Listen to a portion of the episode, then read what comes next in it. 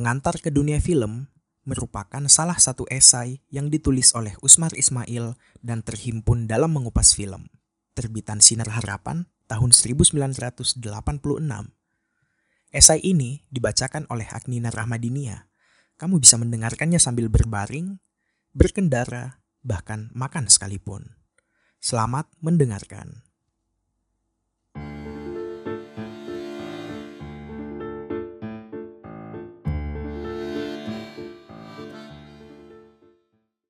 Saya masih ingat waktu saya duduk di sekolah rendah dan film belum bisa bicara seperti sekarang. Tidak akan ada orang bisa menahan saya tinggal diam di rumah jika ada film bagus sedang diputar di skala bio. Bagi saya, film yang bagus ialah yang ada perkelahiannya, ada bandit, ada lakonnya, dan ada si Nona yang dibawa lari si bandit. Lalu kemudian, sesudah kejar-kejaran di atas kuda atau di atas mobil, kembali ke dalam pangkuan silakon. Apalagi jika ada lakonnya Tom Mix, Buck Jones, Richard Stelmage, saya paling suka. Tetapi saya akan paling gembira jika dapat nonton si Jonat atau Abang Kuasa dalam Nyai Dasima. Segala bahaya akan saya tentang. Juga bahaya rotan ayah saya. Hanya untuk dapat pergi ke skala bio. Ayah saya dalam hal ini agak lain pendiriannya dari saya. Untuk mendapat izin memang rada-rada sukar. Karena itu, sering kali saya terpaksa mempergunakan jalan-jalan yang luar biasa. Misalnya, waktu malam keluar lewat jendela. Tetapi waktu bulan puasa, saya berkuasa atas diri saya sendiri. Karena semua orang sembahyang terawih, termasuk diri saya sendiri. Cuma saya terawih di gedung bioskop. Jika tak ada uang, bukan soal yang penting. Penjaga pintu adalah konco karib saya, dan dia mengerti kesulitan-kesulitan yang saya hadapi. Dia tadinya sekolah seperti saya juga, tetapi dikeluarkan karena kelewat banyak bolos, karena kelewat candu bioskop. Tetapi dia tidak menyesal. Malahan dia bangga atas pengangkatannya jadi penjaga pintu itu.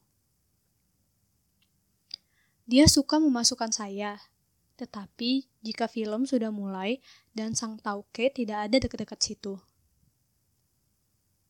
Begitulah saya, candu bioskop dan dengan saya, banyak lagi anak-anak yang lain. Sampai waktu saya sekolah menengah. Kecanduan ini tidak makin berkurang, malahan makin bertambah. Ada waktunya saya duduk dalam gedung bioskop dari pagi sampai tengah malam, tanpa istirahat. Demikianlah bioskop itu telah menjadi sebagian acara hidup saya, hingga saat ini. Ya, dapat saya katakan bahwa saya hanya satu dari banyak. Tentu saja, alasan yang mendorong saya pergi ke bioskop itu tidak sama pada segala waktu. Waktu saya kecil, saya gemar kepada film-film Tom Mix. Karena Tom Mix itu adalah pahlawan saya. Saya ingin seperti dia. Naik kuda berpacukian kemari. Berkelahi selalu menang. Ditembak tak pernah mati semua itu menghidupkan hayal saya. Main koboi-koboyan, itulah kesukaan saya. Kemudian datang periode King Kong, Tarsan, dan lain-lain. Segala yang dahsyat dan ngeri. Lalu menyusul masa asmara remaja, masa James Dunn dan Sally Ehlers, Charles Farrell dan Janet Gaynor. Dan akhirnya datang masa bodoh ke bioskop hanya sekedar perintah hati. Jika segala kerja yang bermanfaat tak ada lagi. Tetapi toh akhirnya datang juga masa kesadaran. Menimbang dan memilih. Menonton tidak sembarang menonton. Meskipun demikian, kesukaan kepada film itu tetap. Dan dalam hati ini, saya hanya seorang dari jutaan yang lain. Sinematografi maju dengan pesatnya. Kemungkinan-kemungkinan di masa depan tidak akan habis-habisnya. Kita jangan lupa bahwa baru sekarang didapat jalan ke arah kesenian film yang sebenarnya. Dan baru sekarang, dia dapat dilepaskan dari kekuasaan cabang-cabang kesenian lainnya seperti sandiwara.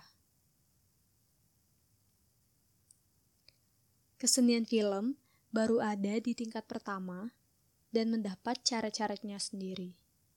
Demikian berkata pujangga film Rusia, Pudovkin, pada tahun 1928. Sekarang 22 tahun sudah lewat.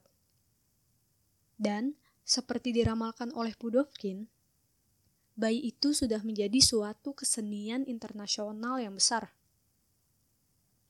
Meskipun tentang kesenian, Tidaknya itu sampai sekarang masih diragu-ragukan orang.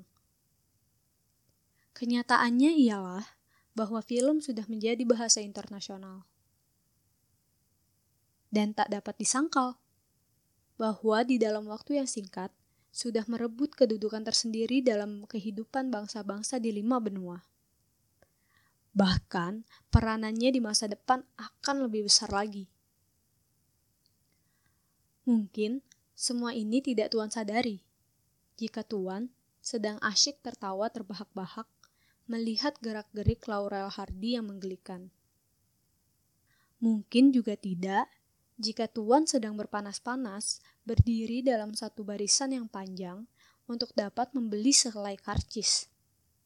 Bagaimana besar sebenarnya peranan atau role yang dimainkan oleh gambar-gambar hidup dalam kehidupan rohani tetapi juga dalam anggaran belanja penghidupan Tuan sehari-hari. Dan Tuan tidak akan bertanya, apakah sebenarnya film itu? Bagaimana dia dibikin? Barangkali Tuan tahu nama perusahaan yang telah menghasilkannya, siapa-siapa yang main di dalamnya, dan sesudah menonton, Tuan dapat mengatakan, film itu baik atau film itu jelek. Kadang-kadang, Tuan tidak ambil pusing. Usaha-usaha apakah yang sudah dikerjakan sebelum film itu diputar di gedung bioskop. Tuan suka menonton bioskop. Tetapi, Tuan tidak ingin tahu hakikat pembikinan suatu film, atau barangkali tidak ada orang yang mau memberitahukannya kepada Tuan hingga apa yang Tuan lihat itu sebenarnya tetap suatu barang yang asing bagi Tuan. Dan dalam hal ini, ruginya ialah bahwa banyak kali Tuan tidak sadar apa yang disuguhkan kepada Tuan. Lagi, Tuan tak dapat menikmati suatu pertunjukan itu dengan sesungguhnya sebagai seorang yang mempunyai selera harus atau fine proper. Dan tentu saja, Tuan tidak akan dapat menghargai sifat-sifat seni yang terkandung di dalamnya. Dengan tidak sengaja, Tuan melakukan pembunuhan terhadap diri sendiri dan terhadap kesenian yang dimaksud untuk jadi bahasa internasional yang sehat itu. Paling-paling, Tuan hanya menggembungkan kantung kaum kapitalis yang dengan tidak segan-segan, dengan tiada kenal moral, akan meracuni selera tuan. Disertai dengan semboyan-semboyan untuk sebagai umpan, supaya tuan dengan mudah masuk perangkapnya. Waktu saya masih suka menonton Tom Mix, saya juga tidak peduli dengan bagaimana caranya film dibikin. Saya tidak pernah merasa diracuni, juga kemudian pun tidak. Tetapi saya masih ingat bagaimana masyarakat menjadi gempar karena banyaknya anak-anak muda membunuh diri sesudah pertunjukan film Melati Van Agam. Mengikuti contoh Norma dan Idrus. Film memang suatu kesenian internasional buat seluruh kemanusiaan. Film mempunyai sifat-sifat yang mudah dipahami, mudah diterima oleh mata dan kuping, dan lekas meresap ke dalam perasaan. Karena deretan gambar-gambar yang dengan kecepatan 24 gambar satu sekon itu diputar di depan mata penonton, tidak memerlukan dari dia kecerdasan pikiran yang luar biasa. Segala-galanya disuguhkan hanya untuk ditelan. Enak atau tidak enak. Dalam hal ini, si pembikin film, terutama si penulis dan pengatur cerita, adalah diktator yang maha kuasa. Dia dapat membawa penonton bermimpi ke Indra Kila atau dapat menyeretnya ke neraka jahanam. Tetapi, dia dapat juga memberi tenaga hidup baru kepada yang berputus asa dan patah hati dapat membuka pandangan-pandangan baru terhadap kehidupan dan penghidupan manusia. Dan tugasnya yang paling mulia ialah bahwa dia dapat membawa pengertian yang lebih baik antara sesama makhluk hidup yang ada di dunia ini.